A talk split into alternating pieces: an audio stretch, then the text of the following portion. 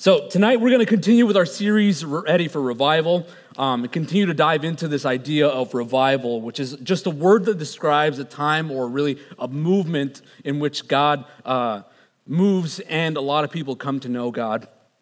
Last week, Pastor Derek talked about having a hunger for God and how through our pursuit of God's presence, we'll see God move in a powerful way. So today uh, we're going to be reading through the book of Second Corinthians. If you want to pull out your Bibles or your phones or whatever it is that you have, we're going to be in Second Corinthians 5, verses 16 through 21. Um, if you don't, it'll be on the screen. so our uh, Second Corinthians is just a letter written by a guy named Paul, who was a church planter. And if you didn't know, he wrote a good portion of the New Testament, um, or a lot of the books in the New Testament. Uh, and Second Corinthians specifically was a, written, was a letter written to a church in Corinth. So, to give you some context behind uh, the letter, the church was located in Corinth, which at the time was like an ancient version of Las Vegas. An ancient version of Las Vegas. Paul has spent two years of his life planting and leading this church. But as he left to continue planting other churches in different parts of the world, the Corinthian church began to experience several issues. False teachers tried to deceive the congregants or the people who were in that church. Some of the members in that church started to struggle with deep sin issues. The church leadership at the time felt lost. Paul was now gone, and we have no idea what we're supposed to do when it comes to this matter or this issue. It's so much more. Paul then begins getting reports on all the things that are happening within this church, so, as a response, he writes 1st and 2nd Corinthians, hoping that he could address some of these issues. So, again, we're going to be reading in 2 Corinthians 5 16 through 21. And again, it'll be on the screen. From now on, therefore, we regard no one according to the flesh. Even though we once regarded Christ according to the flesh, we regard him thus no longer. Therefore, if anyone is in Christ, he is a new creation. The old has passed away, behold, the new has come. All this is from God, who through Christ reconciled to us to himself and gave us the ministry of reconciliation. That is, in Christ, God was reconciling the world to himself, not counting their trespasses against them, and entrusting to us the message of reconciliation. Therefore, we are ambassadors for Christ, God making his appeal through us. We implore you on behalf of Christ, be reconciled to God. For our sake, he made him to be sin who knew no sin, so that in him we might become the righteousness of God. So let's pray. Jesus, I pray that your spirit would move so tangibly in this room. God, that you would be speaking through my words, that it would be your words, and that you would be opening up hearts to hear what you have to say. So, God, we pray that you'd be with us and uh, just bless this night. We pray this all in your name. Amen. So, in the late 15th century, a Japanese ceramic technique known as, and if you're Japanese, I'm so sorry, kintsugi, I think it's how it's pronounced, emerged as a popular way to repair broken ceramic pottery, such as bowls, cups, vases. Essentially, the way that it works is that you take pottery that has been broken into pieces and then you mend them together with lacquer or a kind of this kind of specific adhesive that has been mixed with powdered gold, silver, or platinum. And I believe we have some images. No, we do not. That's awesome.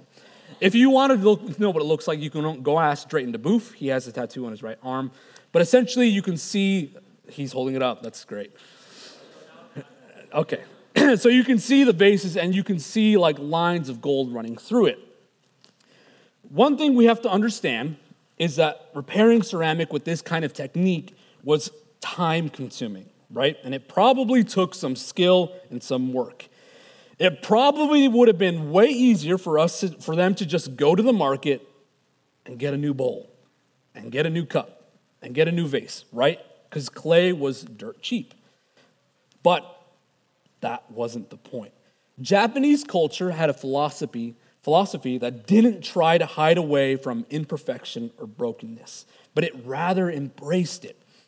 The purpose of kintsugi was to show that broken things could not only be repaired and made whole again, right, putting the bowl back together, but they could also be beautiful and still serve a purpose. The ceramics could not only be put back together, but they would be put back together with gold, which doesn't try to hide or conceal what had happened, but rather it emphasizes this is exactly where the break happened. It's such a really powerful concept. On the flip side, our world, society, culture, it's not very good at handling brokenness or imperfection, right? There are two sides of the extreme that are so common. One side will look at this broken bull and says, That's it.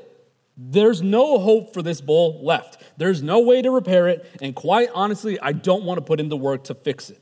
You might as well just throw it out, forget about it, move on to the next thing. On this side, we can take an attitude of pessimism and hopelessness to translate this into real world problems. The rise of divorce has been crazy. I think in, up in the latest statistics are like 50% or more. One in two people, one in two couples will end up in divorce. Marriages will end in divorce. Many people have opted into this idea that if your marriage isn't working out, or maybe you just don't click with your spouse anymore, maybe the flame is gone, the solution more often than not is just get a divorce. End it, cut it, and move on to the next thing. It's been so it becomes so much easier to quit things or throw away things and move on. On the other hand, there's this other spectrum that sees the broken bull and it tries to say, You are a broken bull and in pieces you just need to accept that's what you are, and you'll be happy. Recently, there has been more and more of a celebration of being broken and not whole. Now, hear me, I understand the heart behind it, right? We're trying to get people to not have such a negative self view. But the bowl is still broken, right? You can try to paint it a different color. You can change the room that you put it in. You can call it a working bowl. But at the end of the day, it's still broken, right? And so I think a lot of us in this room have thought of ourselves in one of these two ways. Some of us in this room have made some serious mistakes throughout our lives. We've done things that we regret. We've hurt people. We've said words we shouldn't have. We've, taken, we've been taken advantage of. We've failed. We've fallen. We have scars. And we view ourselves so poorly. We think we have no value and no worth. And we look at ourselves and we're just a broken bowl. There's no fixing, there's no making it better. It's just always going to be broken. And then we, we look at God and we say, I'm a broken bowl. I can't offer you anything, God. I've screwed up way too much. I've made too many mistakes. I'm just going to accept that that's what I'll always be. You'll never forgive a person like me. All of, of us have experienced this same kind of brokenness, but instead of dealing with the pieces, we've just decided the brokenness is just who I am and we try to cope or mask the problem. We've accepted our flaws. We know that we're messed up and we failed, but we just say, well, that's who I am. We've normalized brokenness. Isn't that insane? We've made being not whole normal. In society, you can say, I'm a promiscuous person. I like to sleep around. It's just who I am. I like to have fun. Maybe it's not good, but that's just who I am. Or I'm an angry person. I like to blow up on people. I treat people poorly, but it's just who I am, and you just got to adapt to it. I can't help it. All of us deep down inside know that there's something wrong, but because we'd rather not deal with it, we don't ever turn to God. Both of these situations have the same issue. Deep down inside, we are broken and longing to be healed. And I am here to tell you tonight that you don't have to stay that way. You don't have to feel like your life is in pieces. You are not too far gone, nor do you have to hide yourself from God. God is in the business of repairing things to show off his glory, but also still use you to accomplish his will. Kintsugi was invented in around the 15th century. God was in the business of repairing people way, way before that. And I promise you, He can do something in your life. So, with all that in mind, what does Scripture have to say? Let's go back to our text. So, tonight, what I'm going to do is I'm going to break down the passage that we just went over into three different sections. And I'm going to guide us through this journey in what I call the road of restoration. The road of restoration. I want to help you walk down this road and make certain stops along the way. And throughout the night, what I'll do is I'll use my own story because this text is meaningful to me and it's important to me. And so I want to help you to see how it applies not only to your life, but how it helped mine. So we'll start our journey in 2 Corinthians uh, 5, chapter 6, or verse 16. So it says this From now on, therefore, we regard no one according to the flesh. Even though we once regarded Christ according to the flesh, we regard him thus no longer. So, to break down this passage, to make it more understandable for you guys, when Paul is referring to the flesh, he's referring to the part of us that is apart from God or who we are apart from God's will. Hopefully that makes sense. In other words, he's saying in the past, we used to see things, or more specific, see things from an earthly or human perspective. Essentially, when we look through the lens of the flesh, we categorize people in different ways based on just what we can see or what is tangible. When we regard people in the flesh, we boil them down to a certain adjectives or titles. They're only what we can see. And the world has trained us to think that this is the correct form of thinking. It has trained us to think that no matter what matters is your outward appearance, your material wealth, or your status. People are what they do for a living. People are the sum of their actions. If they've done good, a lot of good actions, they are good. If they've done a lot of bad actions, they are bad. People are how much money they make. People are how many likes on social media they get. People are their political views. So when we regard people in the flesh, we point at people and say, that person's a liberal. That person is a banker. That person I don't like because X. And we only see a very, very, very physical uh, perspective. How many people in this room have seen Parks and Recs? It's a great show. If you haven't seen it, I'm so sorry for you. I encourage you go home and watch it. But in season 4 there's this episode called Comeback Kid. In the episode, one of the main characters, Leslie, is running for city council and looking for a way to boost her ratings and to get more votes. And to do that, she asks hometown hero named Pete Disellio, who became a legend in his town by winning a basketball game by a last second dunk. And she wants him to endorse her campaign. So they meet with Pete and they talk about it, and he says, Yeah, I'll endorse you, but don't associate the campaign, don't associate me with basketball. I don't want to talk about it. I'm just Pete. The town constantly brings up that game. Whenever he walks around, people point at him and say, Pistol Pete, because that's his nickname. And everybody calls him Pistol Pete, Pistol Pete. And wherever he goes, whenever people try to use him, they want to talk about the slam dunk that he had. And the game was almost 20 years in the past. Even though it was a huge accomplishment at the time, right? I'm sure anybody would like to have the game winning dunk. People respect Pistol Pete, they love him. In that episode, Pete Disellio is just Pistol Pete. It's goofy saying, but he's just Pistol Pete. Every time someone looks at him, that's Pistol Pete. I don't care what his college career was like. I don't care what he does for a job. I don't care what things he's, he's struggling with. That's Pistol Pete, the guy who won the game against Eagleton in 1992. Now, that sounds great. But throughout the show, we see that it has, and of course I'm exaggerating because it's a comedy show, but he has major issues with it because he can't walk around without anyone bringing up the basketball game. No one cares to ask him about his family. No one cares to ask him about how his job is going. No one cares to ask him about what things he's struggling with. He's just Pistol Pete, the guy who won the game against Eagleton in 1992.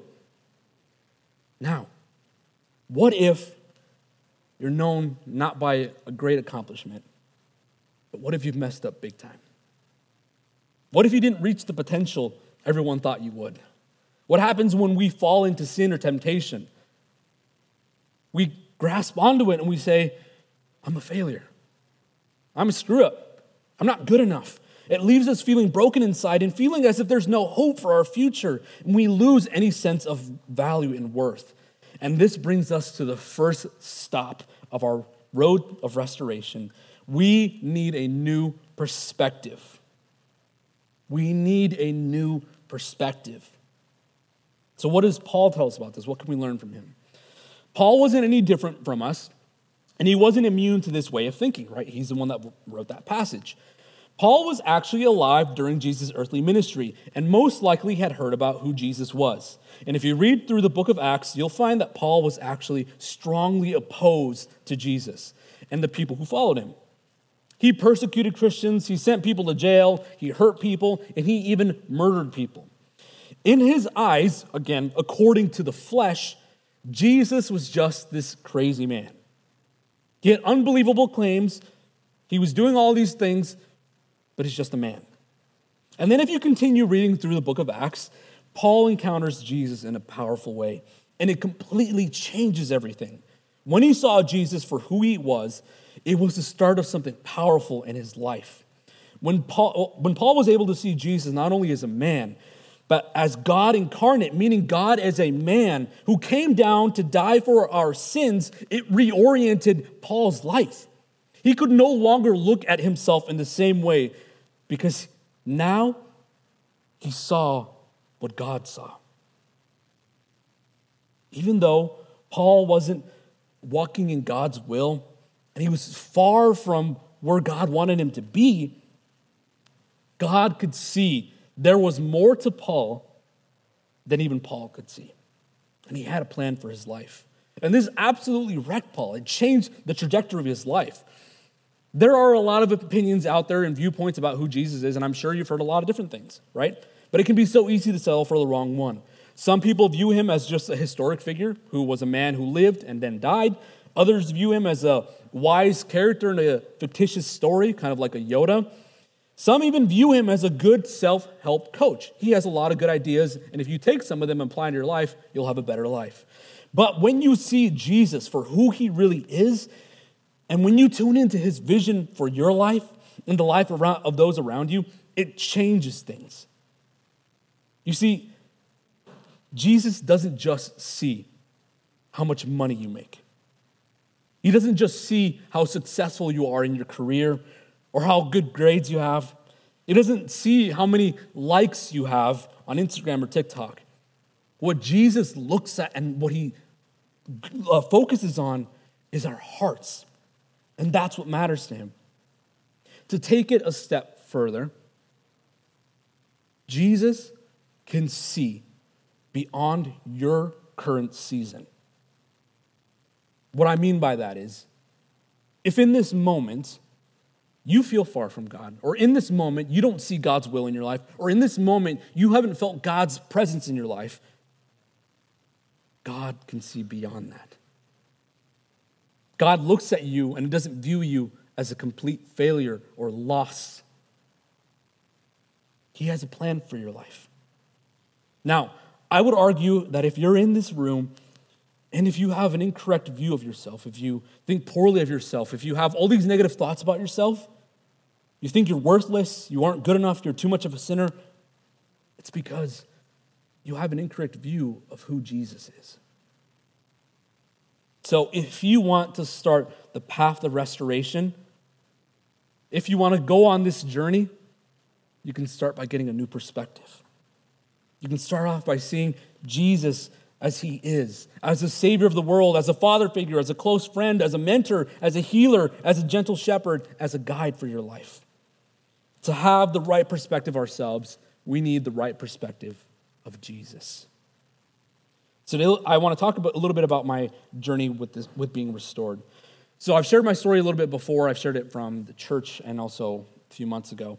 But if you don't know, I grew up mainly religious, um, and I was usually involved in some kind of church. This meant that I had got pretty used to all the church norms. Uh, I knew most of the major Bible stories that you'll hear in Sunday school. I knew the basic gospel story because I had heard it a million times. I served most Sundays on the worship team. It was all routine for me. And this was the story for most of my life. Fast forward to the first year of college, I pack everything up and I head to UNI, come here to get my degree. And during the first couple of months that I was here, I got involved with Chi Alpha. If you didn't know, Pastor Derek was actually my small group leader. And I started to kind of advance in my faith. I started to grow. I started to learn more about Jesus. I started getting involved with the community, so on and so forth.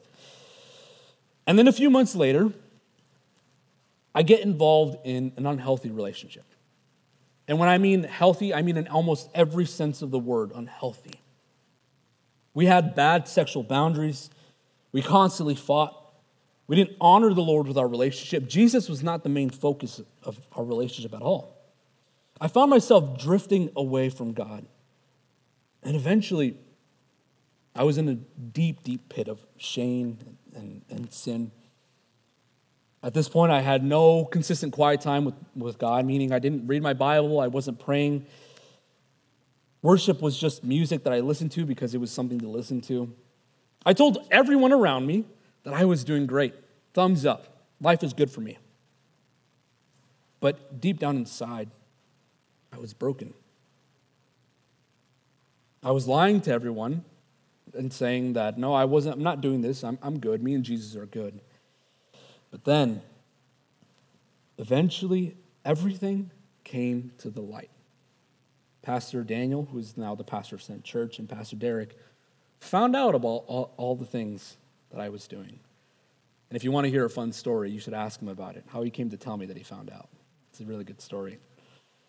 But they, uh, they asked me to meet with him, with them in their house, and, and walk through what had happened. And so I go to Derek's house, and if you've ever been in Derek's house, he has two couches that are like this. So I sit right here, Pastor Daniel's right there, Pastor Derek's right here.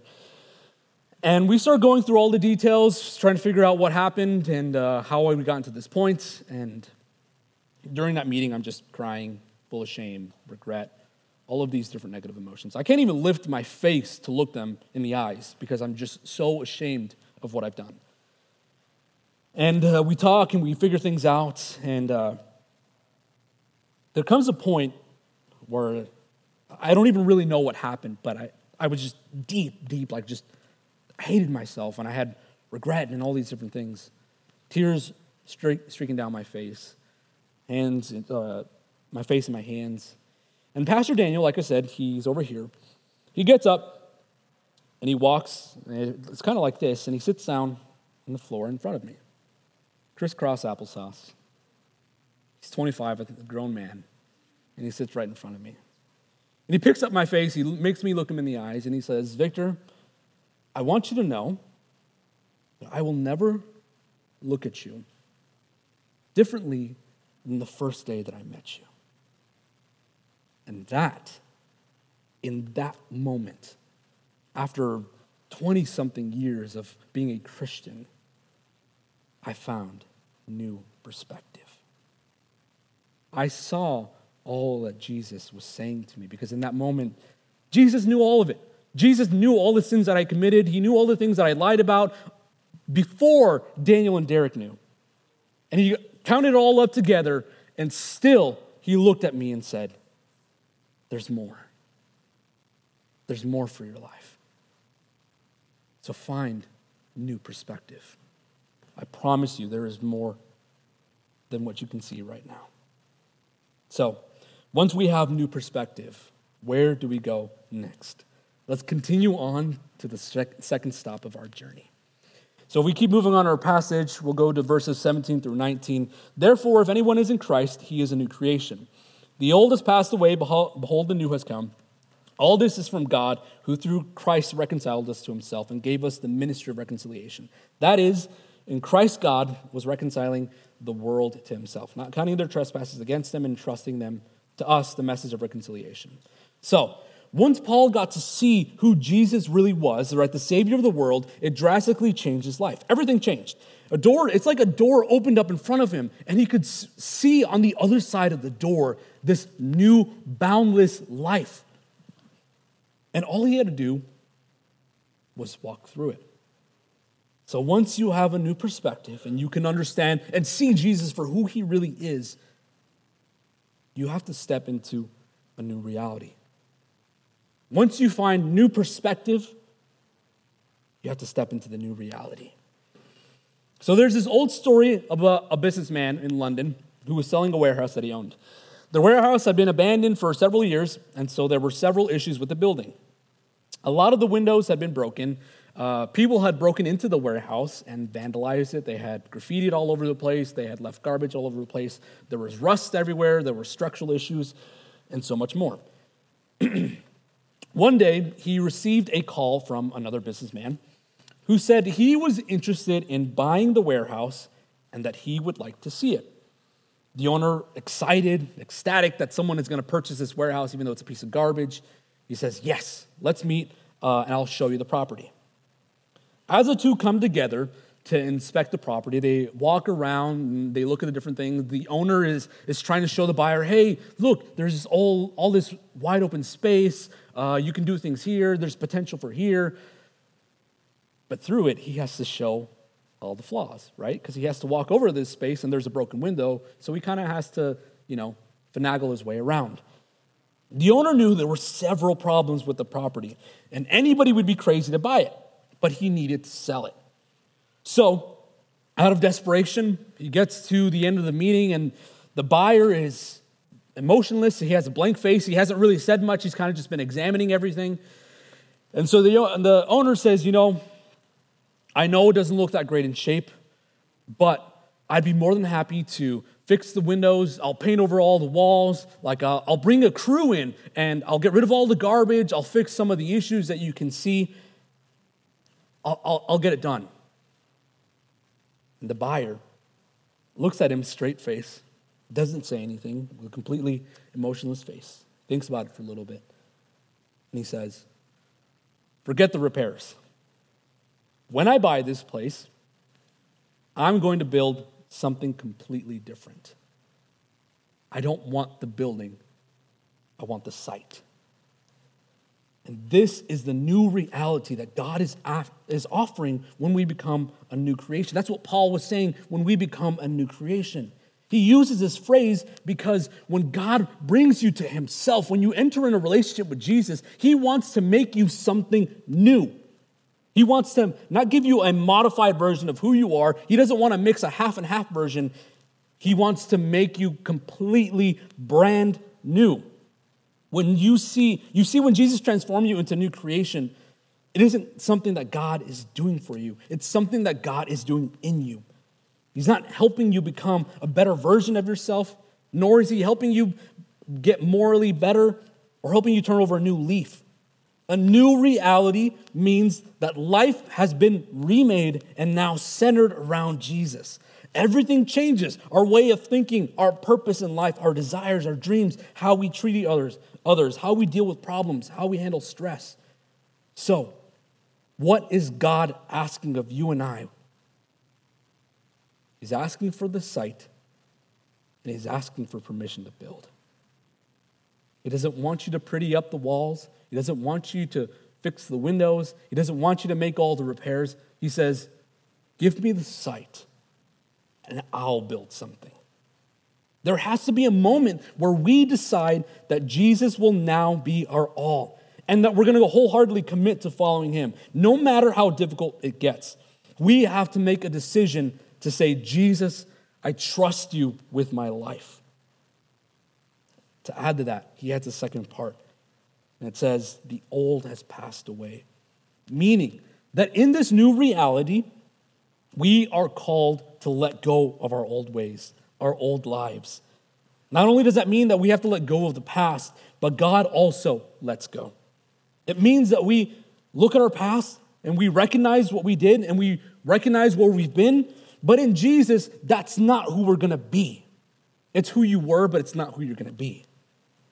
So, practically, what it means when you enter into this new life with Jesus, when God remakes you and, and you become a new creation, we don't act like we used to. We don't talk the same way. We don't handle conflict that we did in the past. We don't watch or listen to the same things that we used to in the past. We don't want the same things that we used to. So, when you come to Jesus, there has to be a tangible change in your life.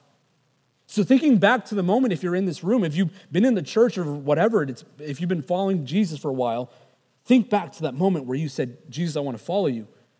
And if your life looks exactly the same way before that decision, something is not matching up. Jesus wants to restart, brand new. New mentality, new dreams, new desire, new focus. Jesus wants to make us a new creation. To step in our new reality, we have to step out of our old reality. We have to make the decision to walk through the door. We have to make that first decision. To go back to my story, after I had that powerful encounter with Jesus, right, with Daniel, he sat right in front of me, it began to radically change my heart and what I wanted for my life.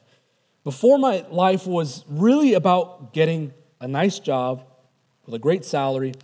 And eventually, I wanted a nice house and I wanted to have a lot of vacations and go travel all the world. That was the centerpiece. That was my focus.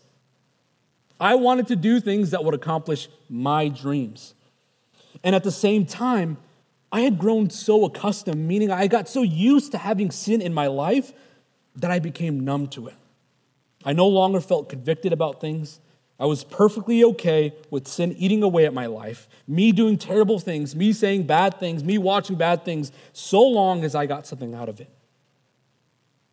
Afterwards, when I met Jesus, and I don't say this, hopefully you hear me. I'm not saying that I've arrived and I'm here and you're down here. But what I am saying is, after I met Jesus, my life centered around him. Every little decision, as something as small as God, do I take this class? Do I not take this class? Or something as small as God, I'm looking around. Should I talk to someone today? Everything in my life, I, I, I just couldn't help but invite God into the conversation. All my problems, I'd say, God, what do you think about this? and my goals of becoming successful and popular and having a lot of money and going on dream vacations and saving up for an amazing new car, all of those things started to dim away from the forefront of my mind. During this time, and I didn't share this part in my story, but to get to the specifics, at the time, I had been dealing with a pornography addiction that had lasted over 10 years of my life. Over 10 years. And no matter what I did, I couldn't break from it. But during this time, Jesus started to break it for me. At one point in my life, I thought, I'm just going to be a porn addict for the rest of my life, and there's nothing I can do about that. And God, He made me a new creation.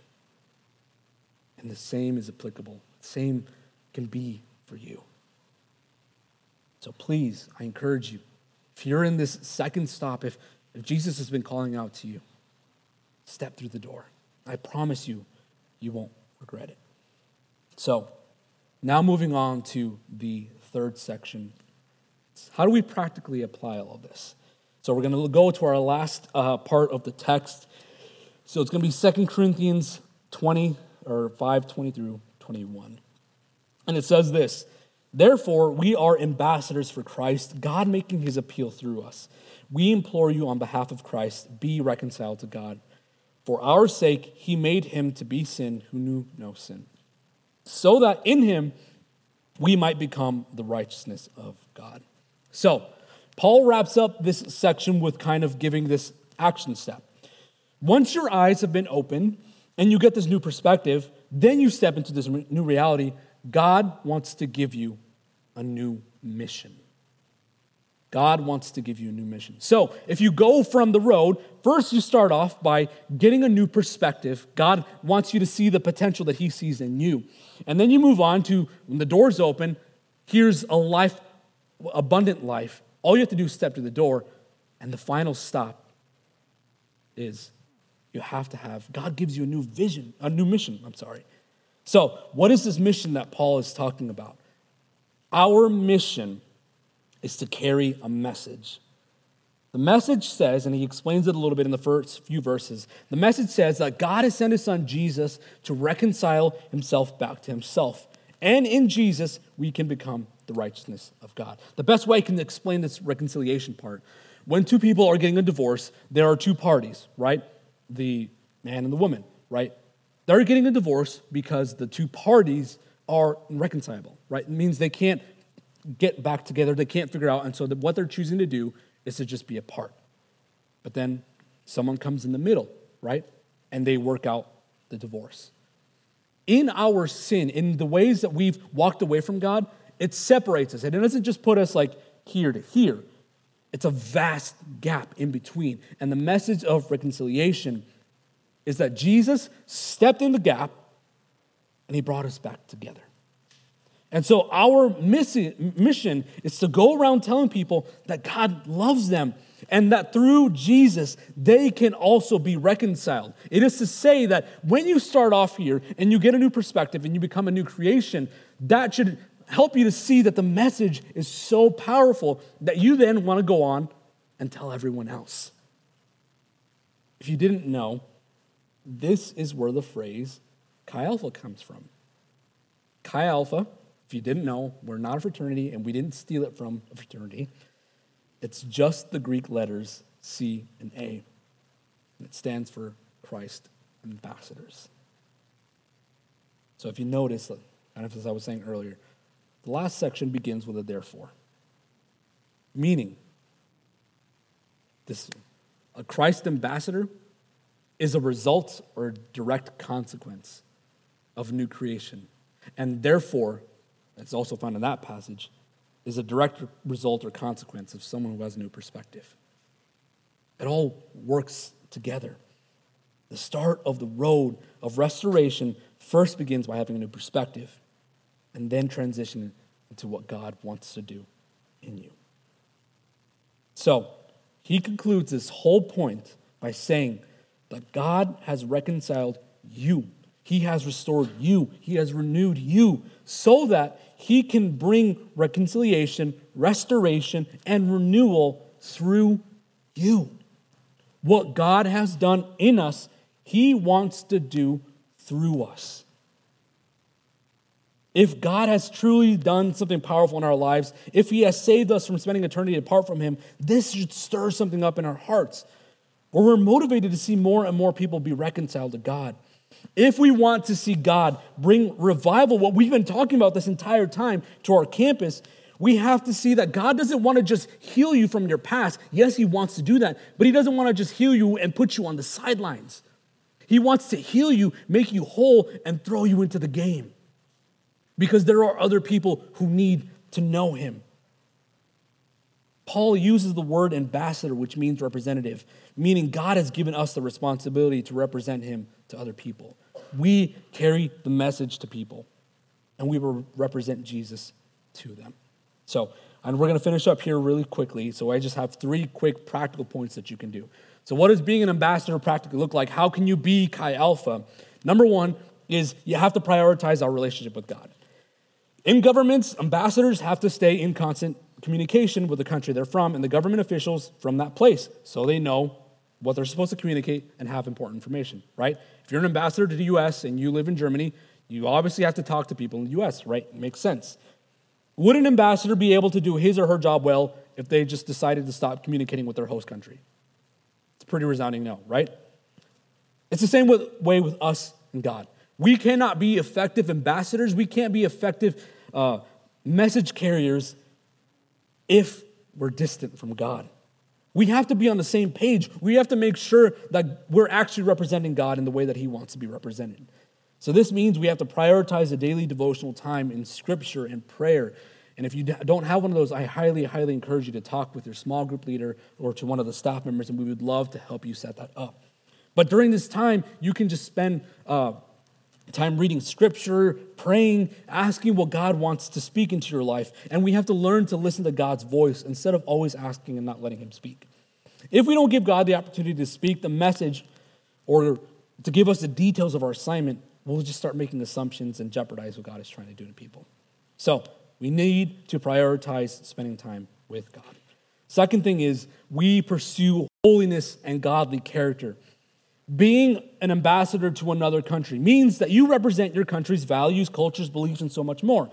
It's not something to be taken lightly, and it's a huge responsibility because when the people of the host country, right, if you're an ambassador of the US and you're living in Germany, the Germany people will look at you and say, You are representing the US, right?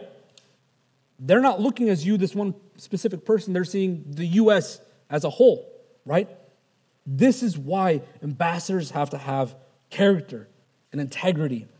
Because if they don't, they'll ruin the whole image of the home country. In our situation, in our context of what we're talking about right now, you and I are not representing a world government, but rather the God of the universe. And here's the hard truth Did you know that you might be the only representation of Jesus to someone in your class, your work, your friends, or your family group, whatever it is? You might be the only chance they get to hear about Jesus and your behaviors and your words and your actions and the way that you carry yourself, they think, well, that's who Jesus is. If you're not set apart, if you're not holy, if you're not pursuing what God has for your life, they'll think, well, that's, that's not different than who I am. That's not any different than what I know. But if you're holy, if you try to seek after Jesus' face, if you're different from them, if you don't say the same words they do, if you listen to different music, if you don't watch bad movies or whatever it is, they'll look at you and say, What is so different about you? And that gives a perfect doorway to the gospel, right? So, as an ambassador, Jesus is asking you to pursue holiness and to have integrity and have good character because the burden is heavy. Someone else is depending on your representation of Jesus. Last thing, and then we'll be done here really shortly. I'll close in a second. We have to stay focused on the mission. Once we become ambassadors, it can be really easy to lose sight of the mission. It can be really easy to be caught up in all the things that are important, but to stop doing what we're called to do. What I mean by that is it's great to spend time reading scripture, praying, being with your Jesus friends, going to church, going to Chi Alpha, going to small group, all of those things are really, really important things, and please don't stop doing them. But we don't want to get caught up so much in doing them that we stop doing, that we stop being missional. Being an ambassador is not just a title, it's a responsibility. So keep doing all of the Jesus things, but at the same time, continue to talking to your friends in class at work. Keep having intentional conversations. Keep inviting people. Go out and pray for strangers. Pray about world missions. Give to missions or missions organizations. Don't lose sight or stay focused on the mission. So, the main idea is the road of restoration it leads to revival. The road of restoration leads to revival. So maybe you're in here and you're feeling overwhelmed, unequipped, or unworthy. or maybe you just feel like, I don't know, I feel hesitant about the mission. Maybe you're thinking in your head, you have no idea what I was doing a few weeks ago, last week, or even last night. I've messed up too bad. Maybe you're in here and you had a bad break. You went home and you fell back into some sin habits, or maybe you weren't reading your Bible or praying. And maybe you're thinking, there's no way God can use someone like me. I'm not smart enough, or charismatic, or extroverted enough. Maybe you're in here and you look at the 10,000 students on campus, and it seems like this huge mountain in front of you and you think, there's no way I can reach all of these people, it's way too much. I want to share the last part of my story. In the fall of 2020, I'm not that old, graduating in 2020, so I might look old, but I'm not. I began my internship with Chi Alpha, and at the time there were three total interns uh, Lexi, who is my wife, and at the time was my girlfriend.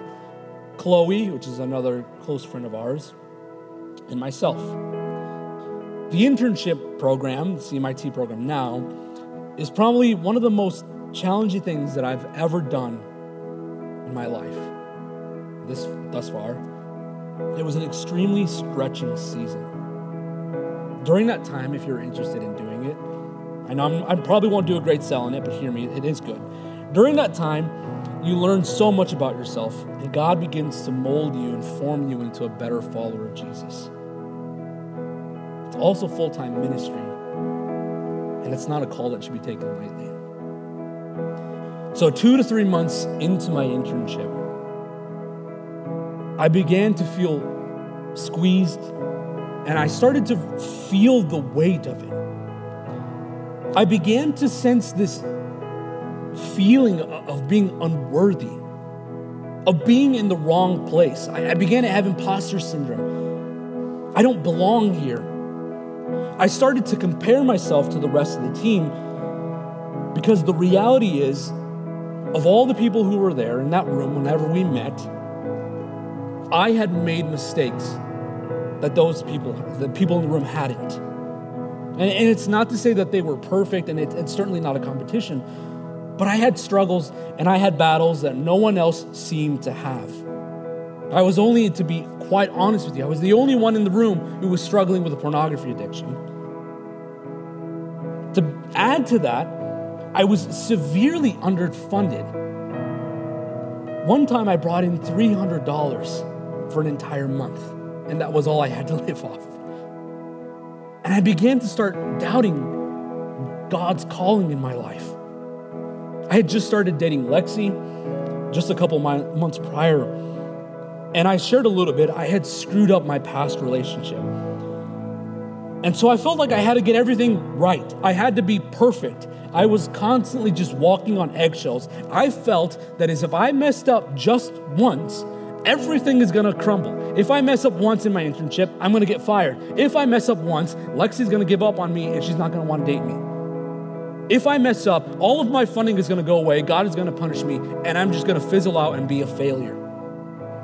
And I hit this really, really low point. And then one day, as I'm spending time with the Lord in Scripture, I'm trying to find answers, at least find comfort. I come across this passage, and I encourage you to please read it with me. For I am the least of the apostles, unworthy to be called an apostle, because I persecuted the church of God. But by the grace of God, I am what I am, and his grace toward me was not in vain. On the contrary, I worked harder than any of them, though it was not I, but the grace of God that is with me. And when I read that, it wrecked me. It absolutely just moved my heart in a way that I hadn't before. When I read it, I read it as for I am the least of the interns. For I am the least of the team members. For I am the least of the small group leaders. I am the least of all the missionaries in the world. And on and on with any title that I can think of. I am unworthy to be called anything because I was addicted to pornography, because I had crossed physical boundaries with someone, I had lied about my sin because I was prideful. But I am what I am. I am an intern. I am a missionary. I am a small group leader. And by God's saving grace and mercy, I was who I was. And this was the kicker. God looked at me and he pointed his finger at me.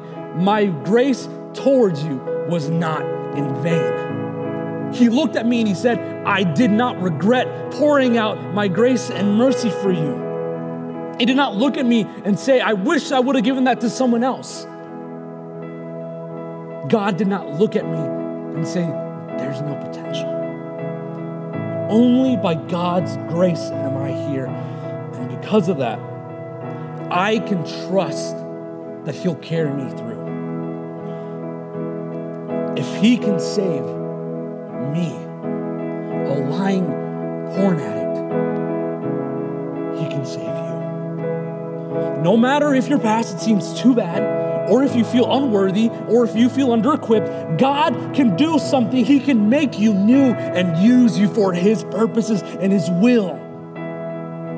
You see, the reason why He uses broken people is because He doesn't just want us to relay a message, He doesn't want us to regurgitate things that He's told us. He wants us to give the message that is so real to us because we've lived it that is so deep in our bones, that is so passionate that it starts to bubble out of us.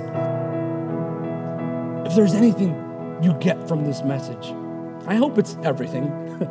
But if there's one thing that you can get out of it, our sin has put a huge gap between us and God, and it's left us spiritually dead. And there's nothing that you and I can do about it. You can't earn it, you can't fight for it. But as Paul says in this passage, God loved us so much that he reconciled us to himself by sending Jesus to die for our sins. Jesus' death is the only reason.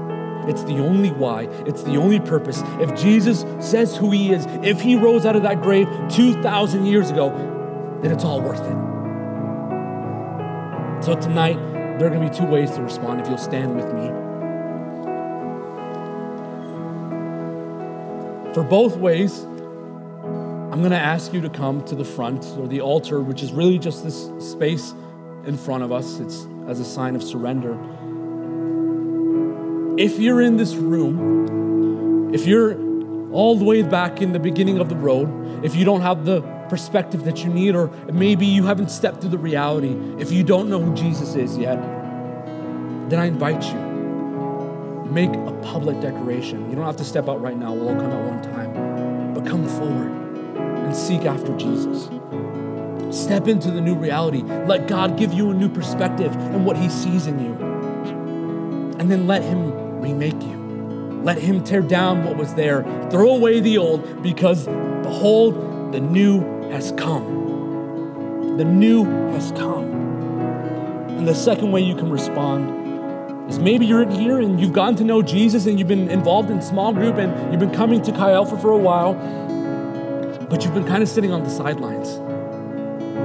I want to encourage you. Come up as a way to say, God, I will be your ambassador. I've made mistakes. I've done things that I shouldn't have, but God, use me. Here's my heart. Here's my will. Here are my dreams. Here are my desires. I don't have very much, but God, use me as one of your ambassadors. Because the reality is, there are tens and thousands of people around you who need to hear about Jesus, and they're waiting for you to come to them. They're waiting to hear the message of reconciliation that was written 2,000 years ago. But you are the only one who can do it. So please, at this time, if you're any one of those two people, come forward, come forward. Step out in boldness. Don't be afraid to say, Yep, I want to do it. Come forward.